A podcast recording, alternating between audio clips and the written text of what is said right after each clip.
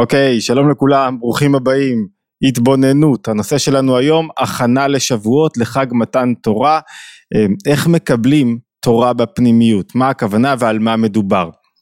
ספר הזוהר מסביר, אומר, שחג מתן תורה הוא חג השבועות הוא החג הנעלה מכל החגים כולם, הוא החשוב ביותר והגבוה ביותר, לפעמים זה לא נראה לנו כך, למה? בשתי סיבות בדרך כלל, אחת שהוא רק יום אחד והשנייה שהוא אין בעצם משהו מיוחד, ודווקא בגלל זה מסביר הזוהר שהוא בין פסח לבין סוכות, דווקא בגלל זה הוא החשוב ביותר, כי הוא מבטא כשהוא באמצע את הנקודה התיכונה של כל העניינים, של כל הדברים שקשורים למחשבה היהודית, והוא מבטא העובדה שאין לו מצווה ספציפית, והעובדה שהוא רק יום אחד, מבטא דווקא את זה שהוא לא קשור בעניין פרטי כלשהו, כמו ישיבה בסוכה, כמו אכילת מצה, אלא הוא מבטא עניין כללי. מהו העניין הכללי שמבטא חג השבועות? זאת אומרת עוד פעם, חג השבועות הוא החשוב ביותר, כי הוא מבטא עניין כללי, שהוא הנקודה התיכונה של כל הדברים, והוא גם מזין את כל הדברים, את כל החגים ביהדות ואת כל המחשבה היהודית. מהו העניין הכללי? העניין הכללי הוא תורה. תורה זה העניין המשמעותי ביותר בחג השבועות, קבלת התורה. זה הנושא המרכזי ביותר. תורה מומשלת, אולי במילה למוחין, לשכל. בעצם התורה היא שכלו של הבורא, שהוא מוריד אותו לתוך העולם, ובתוך השכל הזה יש, הרי מה זה שכל? שכל מחפש את האמת, מחפש מה נכון, מחפש איך הדברים צריכים להיראות, איך צריך להתנהג, איך צריך להתלבש, איך צריך לחשוב. השכל שלי אומר לי את הדברים הנכונים. כשאני לא הולך על פי השכל, ואני הולך על פי הרגשות, אני כמו ילד בן 3, אני נגרר אחרי הרגשות, או דברים, או חשקים שלי, או תאוות שלי, דברים אחרים שולטים לי בנפש. זאת אומרת, התפקיד של השכל הוא להאיר לי את תפיסת החיים הנכונה, איך צריך לחיות, איך צריך להתרומם, איך צריך לקדש את החיים. והשכל של התורה הוא בעצם במידה מסוימת, כאילו אתה יוצא רגע לאיזה מרחב מסוים שבו אתה לומד, התורה במובן הרחב ביותר, לא 5 חומשים, כל מה שקשור בתוך המחשבה התורנית. אתה נכנס לתוך מרחב גדול, שבו אתה יכול ללמוד ולהבין הרבה דברים, ואז הדברים האלה אמורים להיות קשורים לתוך החיים שלך. התורתך בתוך מאה היא קשורה, כאילו התורה היא כמו לחם, משהו שאמור לגעת לי בתוך החיים, זה התפקיד של שכל. כשמישהו רק מבין תובנות גדולות, ולא מיישם אותם בתוך החיים שלו, לא מוריד אותם למטה, הם נשארים בחיצוניות ולא בפנימיות. אני יכול להגיד אולי כאילו וידוי אישי, רוב ימי חיי, נגיד עד גיל 32-33, התורה, לא נעים לומר, הייתה אחד הדברים המשעממים שיש, בטח זיכרון, לימוד תורה אצל המורה, תנ"ך בבית הספר, כאילו מה זה הסיפורים האלה, לא רלוונטיים, מה שעולה משם זה כל מיני מסקנות שלא קשורות לחיים שלי, לא בהכרח מוסריות, זה היה אנכרוניסטי אפילו משעמם, אתם יודעים מה? אם זה היה מכעיס אותי ניחא, זה היה משעמם, וצריך לפגוש את התורה בזווית אחרת, או שלפחות יצא לי לפגוש את התורה בזווית אחרת, שפתאום היא נעשתה רלוונטית ומעניינת ומחיה ומלאת רבדים, ויותר מזה, עושה מה שחג השבועות עושה יותר מכל דבר אחר, מייצרת קדושה בדברים הגשמיים. המעלה הגדולה ביותר של חג השבועות זה שהוא מצליח לחבר עליונים ותחתונים, מה זאת אומרת? שהוא מוריד קדושה לתוך החיים עצמם. דוגמאות קלאסיות למשל, זה שהחסידות נוהגת לעשות הבחנה בין התורה והמצוות לפני מתן תורה ואחרי מתן תורה.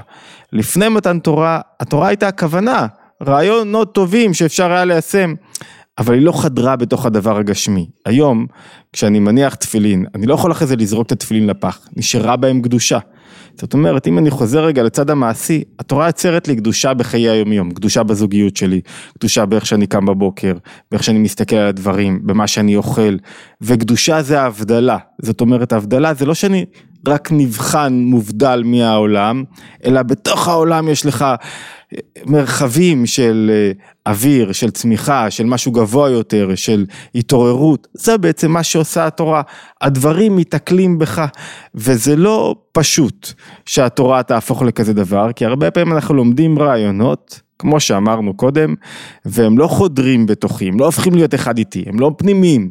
כאילו, טוב, אז למדתי רעיון נפלא שכשאני מברך, אני ממשיך אור מיוחד לתוך הברכה, אני מגלה הודיה, אני לא הופך את הדברים לסתמיים, כל ביס וביס שלי יש בו ערך, אני שואל בכל דבר, איה אלוקיך, אני זוכה לחיות פנימית כשאני מברך, למה? כי אני רגע לא סתמי כזה, יאללה בוא נטרוף.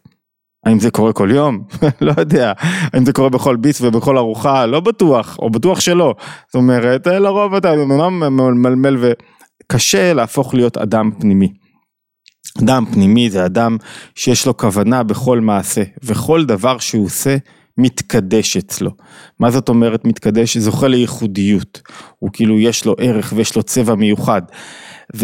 וקשה כי זה המטרה של התורה, לגלות את רצון הבורא בתוך הבריאה, לגלות את דרך המחשבה, תפיסת העולם, המשקפיים שדרכם אני רואה את החיים, בתוך ה...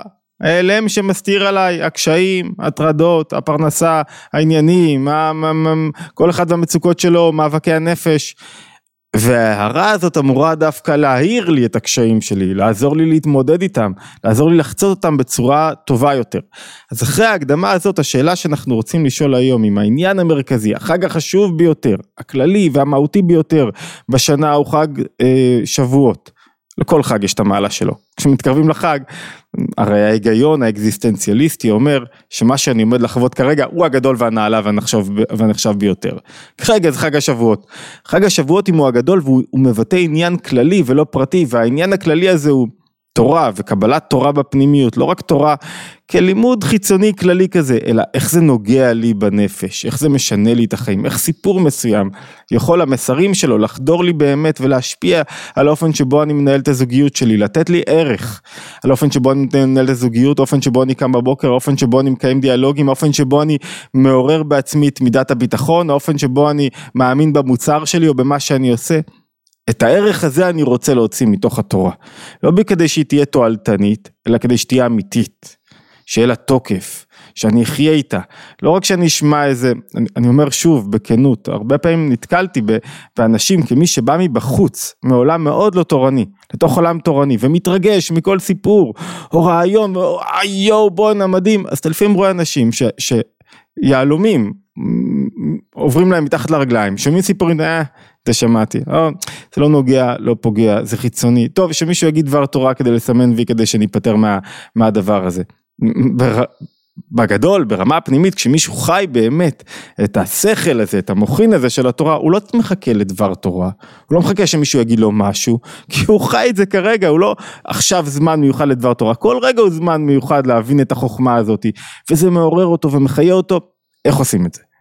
איך אני הופך להיות תורה לפנימית? בואו ניקח כמה רעיונות מההכנה לחג מתן תורה.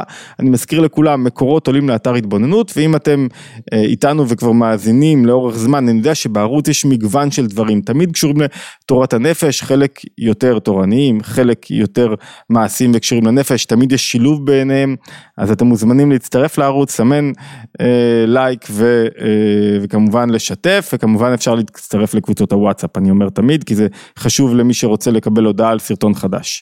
אוקיי, אז איך עושים את זה? בואו ניקח כמה עצות מההכנה לחג שבועות, ומחג שבועות עצמו יש הרבה עצות. ניקח 5, שיכולות לעזור לנו להפוך תורה לפנימית. אחת הברכות שנוהגים להגיד בחסידות היא, שנקבל את התורה בשמחה ובפנימיות. שמחה היא אינדיקציה למשהו שקלטתי, שאני שבע רצון ממנו, שזה שייך אליי. שזה המקום שלי. שמחה היא תיאור שאני באמת שם. פנימיות זה הדבר שבאמת אנחנו רוצים. פנימיות זה חיפוש אחר האמת, אחר הערך הפנימי של הדבר. בואו נתפס כמה נקודות. נקודה ראשונה. בני ישראל מגיעים, אין על זה מחלוקת, בחודש השלישי לצא בני ישראל מארץ מצרים, ביום הזה באו מדבר סיני. שואלים חכמים, מה זה ביום ההוא? הם נוסעים מרפידים ומגיעים למדבר סיני ויחנו שם כנגד ההר. שואלים חכמים, מה זה ביום הזה? ואומרים ביום הזה ראש חודש סיוון, היום שבו אני מקליט את השיחה, ראש חודש סיוון. ואומרים, ראש חודש סיוון, הגענו לפני ההר, ואז אחת הפרשנות היפות, ויחן שם ישראל נגד ההר, שואלים למה משתמשים בלשון יחיד, ויחן שם, אומר רש"י, כאיש אחד בלב אחד. פעם ראשונה שהם הגיעו לפני ההר, לפני מתן תורה, הצליחו להיות אחד, להתגבר על מחלוקות, להתגבר על, אומר רש"י, כל שאר החניות היו בתרעומת ובמחלוקת. פעם ראשונה שהצליחו להתגבר ולהיות אחד. ואז הגמרא במסכת שבת מפרטת את התהליכים, תהליכי ההכנה שלהם לקראת מתן תורה. יש מחלוקת, לא ניכנס אליה מתי הייתה מתן תורה, ביום השישי או ביום השביעי, אומרים ככה, באלף הגיעו, באלף ביום ראשון הגיעו בעצם לפני הר סיני, אחרי שבת שבה הם נחו, ביום השני נאמר להם אתם, הם הפכו להיות ממלכת כהנים וגוי קדוש נאמר להם, ככה הכין אותם משה לקראת מתן תורה, ביום השלישי, בג' סיוון, קיבלו את מצוות ההגבלה, אחרי זה מצוות ההגבלה לא לעבור איזה גבול מסוים כדי לא לטפס על ההר, ביום הרביעי ציוו עליהם על הפרישה, פרישה מנשותיהם, לא לקיים יחסים, ביום החמישי בנו מזבח והקריבו על הקורבן, ואילו ביום האחרון קיבלו מתן תורה. דווקא ביום הראשון, איך שהם הגיעו לפני ההר, משה רבנו מסתכל על בני ישראל ואומר, וואו, הם עייפים, לא נציק להם ביום הזה. וכך אומרת הגמרא, ואילו בראש חודש היום, ביום שבו הגיעו, ביום באלף סיוון, לא אמר להם ולא מידי משום חולשה דאורחה, לא אמר להם ולא דבר משום חולשת הדרך. והשאלה שנשאלת, שואל אותה הרבי מלובביץ' בשיחה מאוד יפה, הוא שואל, רגע, מה זאת אומרת לא אמר להם שום דבר? בדרך כלל כשבני אדם משתוקקים למשהו, יצאו ממצרים, מחכים למתן תורה, שהתרגשות, כשאני מתרגש אני שוכח מהעייפות. העייפות נבלעת, וכל מה שאני רוצה זה שתכין אותי לקראת הדבר שאני הולך אליו. אז עכשיו לא אומרים לי שום דבר? איך בני ישראל קיבלו את זה? איך משה קיבל את זה? ממה הם היו עייפים? אתמול היה שבת, ישנו, נכון? שבימינו ישנים הרבה בצהריים בשבת, ואז נשארים ערים עד מאוחר, ואז ביום ראשון יוצא שאתה עייף. אבל בדרך כלל זה לא אמור להיות ככה. אמור להיות שבשבת אתה מלא חיות ואנרגיות, ואז אתה הולך לישון מוקדם בצאת השבת. לא היו עייפים, ודבר שלישי, הרמב"ן אומר שהדרך מרפידים להר סיני היא לא כזאת ארוכה, זה לא דרך קשה. מה עוד שיש להם את ענני הכבוד שמשטחים להם את הדרך. זאת אומרת, אם יש עלייה, הם משטחים אותה למישור, אם יש ירידה, הם שטחים אותה למישור, חבר'ה הולכים במישור, לא עבדו יותר מדי קשה, אז למה הם כל כך עייפים? מה זאת חלישות הדרך? הפרשנות אומרת, הפנימית אומרת, לכל אדם יש את הדרך שלו, כדי להיות כאיש אחד, בלב אחד, צריך להחליש את הדרך שלי, כשיש לי רצון, ואני רוצה רק מה שאני רוצה, ולא רואה אף אחד ממטר, אני לא באמת יכול להתחבר לאחרים, כי אני לא רואה את הרצונות שלהם. אם אני באוטו, ברכב, וכל אחד מבני המשפחה רוצה משהו אחר, ואף אחד לא מחליש את הרצון שלו, מתכון בטוח למלחמת גוג ומגוג ברכב. זאת אומרת, כדי להיות כאיש אחד, בלב אחד, לפני מתן תורה, חייבים מה? לעשות חולשה, חולשת הדרך, חולשה דאורחה. בלי שאני מחליש את הדרך שלי, זה לא יכול לקרות, וזה כרוך במאמץ. מעמד של מה? מעמד של ויתור על הישות שלי, מעמד של ויתור על הרצון שלי, אני חייב לוותר על העני קצת, שיש בזה תנועה של ביטול, ותנועה של הקשבה, כדי להיות אחד עם האחר. איך עושים את זה? חייב ללמוד לשתוק, ולא אמר להם, ולא כלום.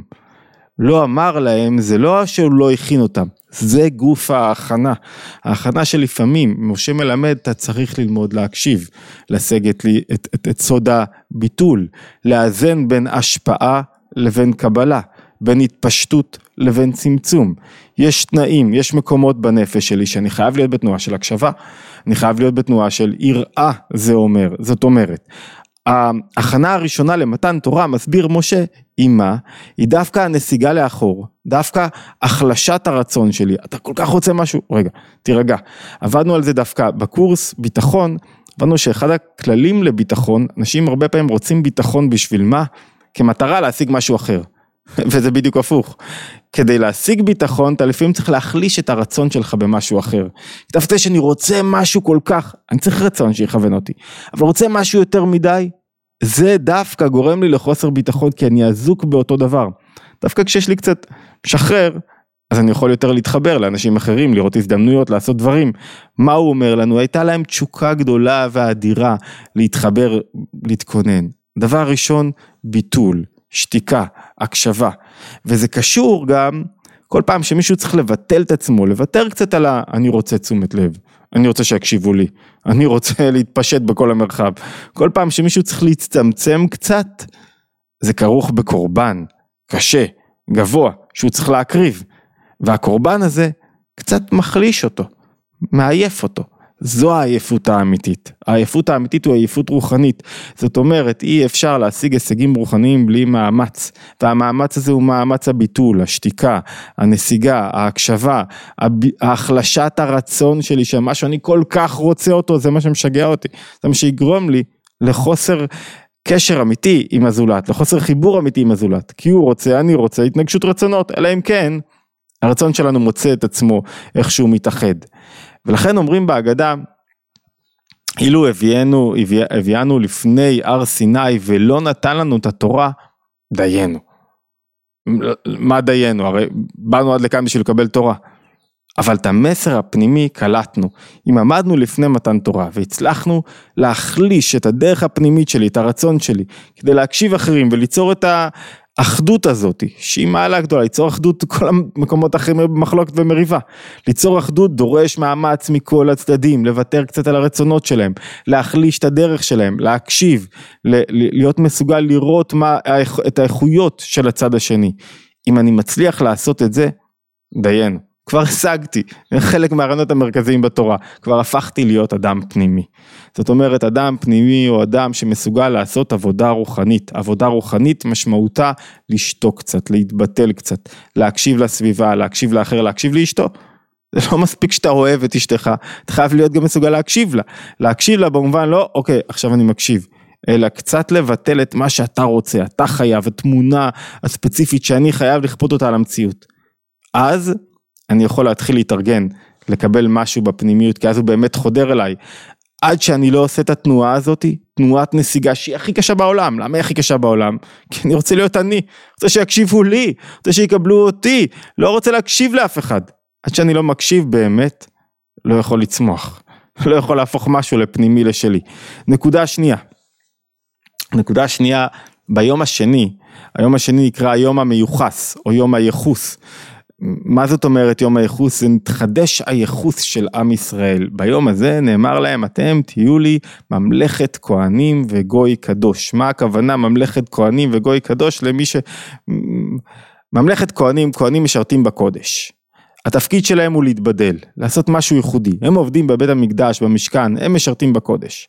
מה זה גוי קדוש? גוי אומר שאתה חי בארציות, אתה חלק מכולם, אתה שייך לתוך העולם. זאת אומרת, אתה גוי שייך לתוך הארץ עצמה, הוא לא מבדיל את עצמו, אבל עדיין יש לו תנועה של קדוש. זאת אומרת, אתם תהיו לי ממלכת כהנים וגוי קדוש, אני בוחר בכם.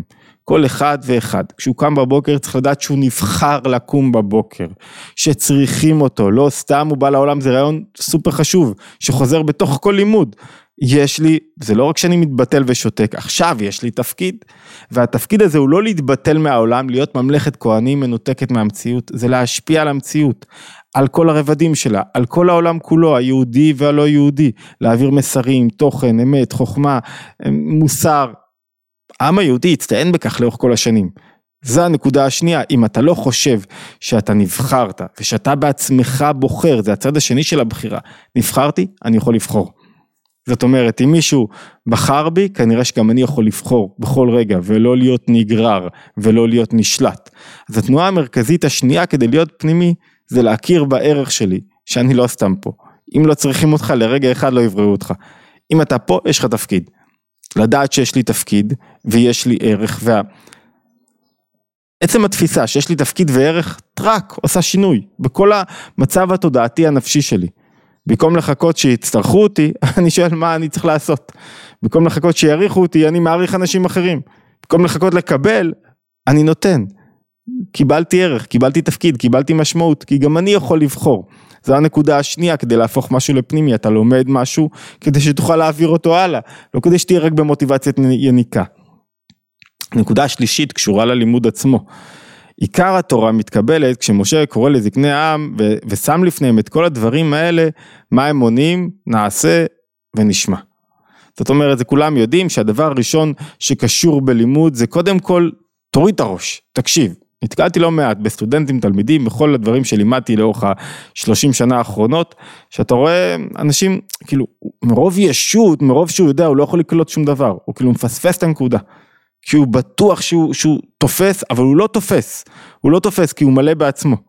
התנועה הראשונה היא קבלת עול, נעשה, תקשיב רגע, תוריד את הראש, תנסה רגע לקבל, קבלת עול רגע, תסמוך, לפני שאתה, זה כמו הרצאה, לפעמים יש מקומות שאתה מגיע להרצאה, ואנשים עוד לא יודעים, לא מכירים, אתה מתחיל לדבר כבר לכל אחד יש הערה, וכל אחד רוצה לתקן, רגע, תקשיב, תראה, תחזיק את זה, תחזיק ותראה, אחרי זה אם לא יסתדר לך לדבר, אבל כרגע תחזיק, אבל זה רק תנועה אחת, אם יש נעשה למה צריך נשמע, נשמע זה ההבנה וההשגה בשכל, ההבנה וההשגה בשכל, אחרי שאני, יש לי את תנועת הביטול וקבלת העול והלימוד, המטרה שלה היא שגם יהיה לזה טעם פנימי.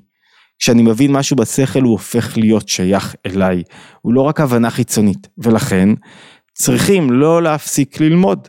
ולכן התורה שייכת לכל אחד, וניתנת לכל אדם, ללמוד בה, להבין אותה, לעומק, לרוחב, לאורך, כל אחד חייב ללמוד, היא לא של אף אחד, שום מגזר, שום רב, שום...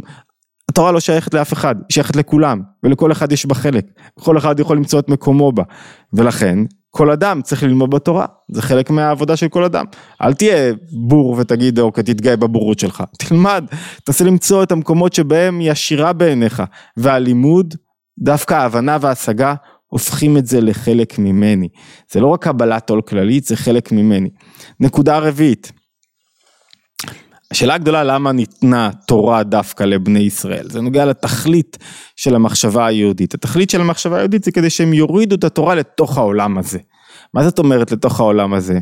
בקצרה, הבורא יכל לעשות הכל, הוא לא יכול להיכנס למקום הרחוק ממנו ביותר, מה זה המקום שרחוק ממנו ביותר? זה המקום שבו יש תודעת ישות, שבו אני נפרד, מקום שבו אני מרגיש את עצמי, והוא ביקש, אמר, קרא לקבוצת לוחמים, עם יהודי, אומר להם, בואו, אתם תיקחו את זה, יש לכם מלחמות קשות, פנימיות, תיקחו את זה, תורידו את זה למטה, צער תכלית, איך זה בא לידי ביטוי, יש מדרש יפה גם במסכת שבת, שאומר כך, אמר רבי יהושע בן לוי, בשעה שעלה משה למרום, אמרו לו מלאכי השרת, לפני הקדוש ברוך הוא, ריבונו של עולם, מה לי, לא אישה בינינו, מי זה המשה הזה?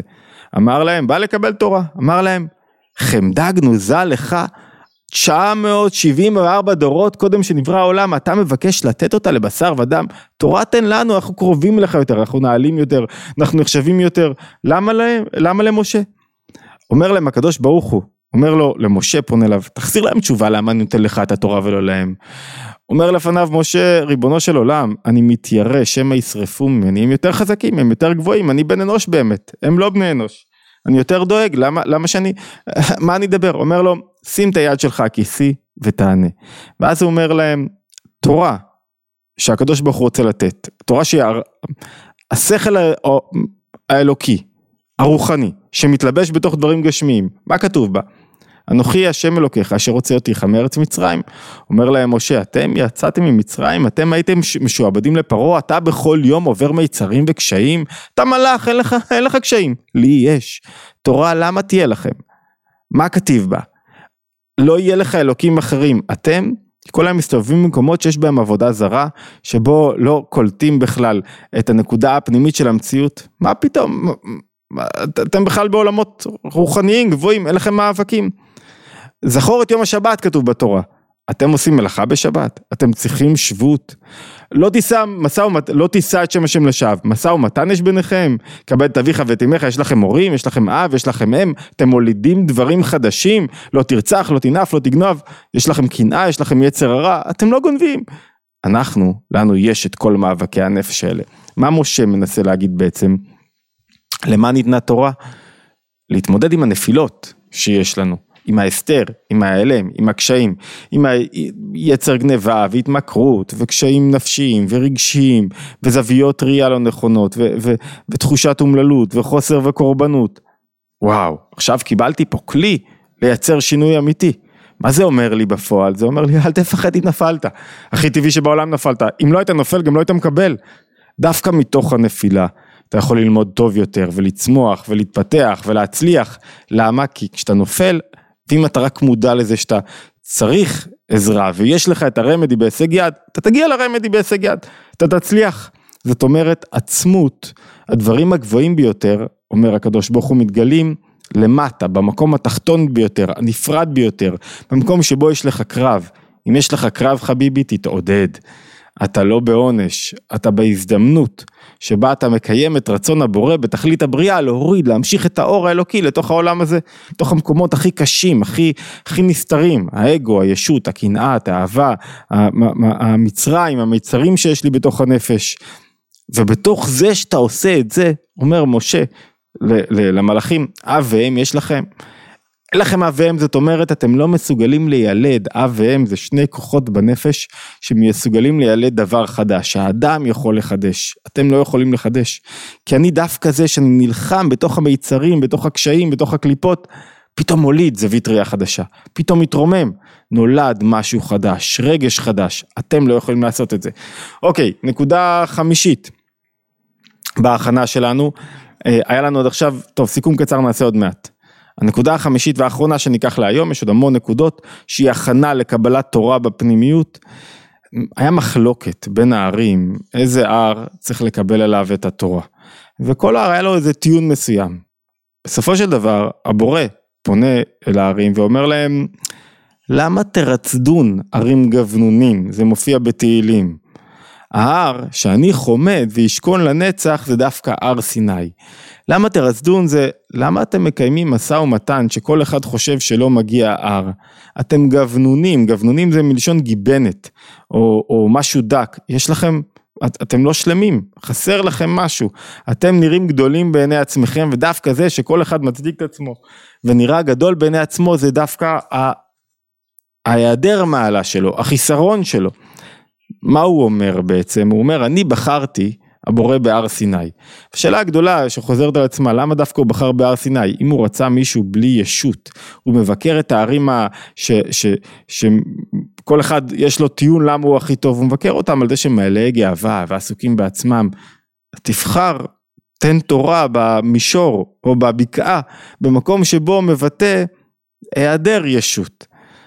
המסר של הבורא הוא, למה בחרתי דווקא בהר סיני? הר סיני הוא ההר הנמוך מכל הערים, אבל עדיין הר. מה הכוונה? יש שני תנאים כדי שמשהו יחדור בי, כדי שאני אוכל ללכת איתו, שני תנאים לקבלת התורה. אחד, שיש לי, אמרנו קודם, שיש לי תנועה של ביטול, הקשבה, ענווה. הקדוש ברוך הוא לא יכול לדור במקום שבו האדם מלא בעצמו. למה? כי אין לו מקום. מקום שבו אתה סובל מסטרס, הוא לא יכול לדור. מה הרעיון שעומד מאחורי ההתמודדות עם רגשות לא רצויים? שאתה לא מצליח, כשיש לך רגש לא רצוי שמשתלט על הנפש, אתה לא מצליח למצות את התפקיד של הרגשות, להתחבר עם העולם, לצאת מעצמך ולהיות אחד עם משהו חיצוני לך, ולא מצליח למצוא את האחדות בתוך העולם. ולכן כל פעם שאתה סובל מאיזה רגש לא רצוי, אתה פוגם, כל אחד מאיתנו פוגם באחדות, ולכן הוא חייב להתגבר ולנצח ולגלות מצב נפשי נכון, אבל זה רק תנאי אחד, ביטול והענבה. תנאי שני זה תוקף והגבעה. אתה לא יכול ללמוד, להתפתח, להפוך לפנימים, אין לך איזו תנועה פנימית של התנסות. מה זה התנועה הפנימית של התנסות? זה נקרא, מובא גם בשולחן ערוך, לא לברוש מפני המליגים, שאתה לא מתפעל מאף אחד בעולם, ואתה מתנהג בתוקף, והולך עם הדרך שלך, ולכן הר סיני הוא מצד אחד הר נמוך, יש בו ביטול וענווה, מצד שני יש בו תוקף, הוא מבטא את התנועה של, יש לי גאוות יחידה, וכל אדם שקשור ורוצה להיות פנימי, חייב לפתח בעצמו גאוות יחידה. בכל קמפ כזה, כל משחק בקייטנה, מה מפתחים בכל אחד מהקבוצות? גאוות יחידה, שתעריכו את המקום שלכם, ואת מי שאתם, גאוות יחידה, אומרת שזה שייך אליי, שאני מעריך מאוד את המקום שבו אני נמצא, שאני חושב שהוא איכותי וטוב, מקום שבו אין בו גאוות יחידה, מתפתחת קנאה למשהו אחר. אני רוצה להיות כמו משהו אחר, כמו מישהו אחר במקום אחר. אז אם אנחנו מסכמים, אמרנו שיש כמה נקודות שיכולות לעזור לנו לפתח פנימיות, וללמוד תורה בפנימיות, זה חג של תורה, רוצים לחוג שבועות, חג של תורה. מה אם אמרנו? נתחיל מהסוף, גאוות יחידה, שאני שייך למשהו גדול, אתה יכול למצוא את זה מאוד יפה, בכל פעם שאתה אומר, שמעתי את זה דווקא מהרב ג'קובסון, שהוא אמר את זה מאוד יפה באיזה שיחה שלו, ואם אתם לא עוקבים אחרי הרב ג'קובסון, כדאי לכם מאוד, אחד המרצים החשובים ביותר, שאתם יכולים לשמוע. הוא אומר ככה, הוא אומר, כשאתה בא ליהודי ואומר לו, אתה מיוחד ונשגב ועם סגולה, הוא אומר, אני? מה פתאום? כאילו, אני לא שונה מאף אחד אחר. כשאתה בא למקסיקני, אתה אומר לו, אתה בא לספרדי, אתה אומר לו, אתה מיוחד ונשגב, כן, כן, אני, אתה בא לברזילאי, בטח אנחנו הכי מיוחדים, אתה בא לכל עם אחר, בטח אנחנו הכי מיוחדים. אתה בא ליהודי, אומר לו, אתה מיוחד, אתה עם סגולה, אומר, רגע, מה פתאום, תעזוב אותי, אני לא עם סגולה. וזה גופה מבטא תנועת הביטול שקיימת בתוכו. אבל צריך להוסיף עליה גאוות יחידה. אני שייך, ויש לי מקום, ואנחנו מיוחדים, ויש לנו תוכן הכי עמוק, הכי טוב, הכי גבוה שיש, שהוא נמצא תחת בבית של כל אחד, רק לך תלמד בו, לך תעשה איתו משהו, לך תפנים אותו, לך תשתמש בו. אוקיי, גאוות יחידה אמרנו, לא לפחד מנפילות. למה לא לפחד מנפילות? כי בשביל זה ניתנה התורה, אז נפלתי, מתוך הנפילה אני אלמד הכי טוב, בסדר, אני לא מושלם, כי גאווה יש בכם, לכם נאמר, לא תרצח, לא תגנוב, לא תשנא, לא תנף, מה זאת אומרת? לנו נאמר, זאת אומרת שיש בנו את הדברים האלה, אוקיי, בואו נתקדם, בואו נראה איך משתפרים. נקודה שלישית אמרנו, מהסוף, נעשה לא מספיק ונשמע. אתה לא יכול להתמלא חיות ותשוקה, אם אתה לא מבין בשכל את הדברים, את ההיגיון הפנימי שלהם, הפנימיות של התורה מחיה.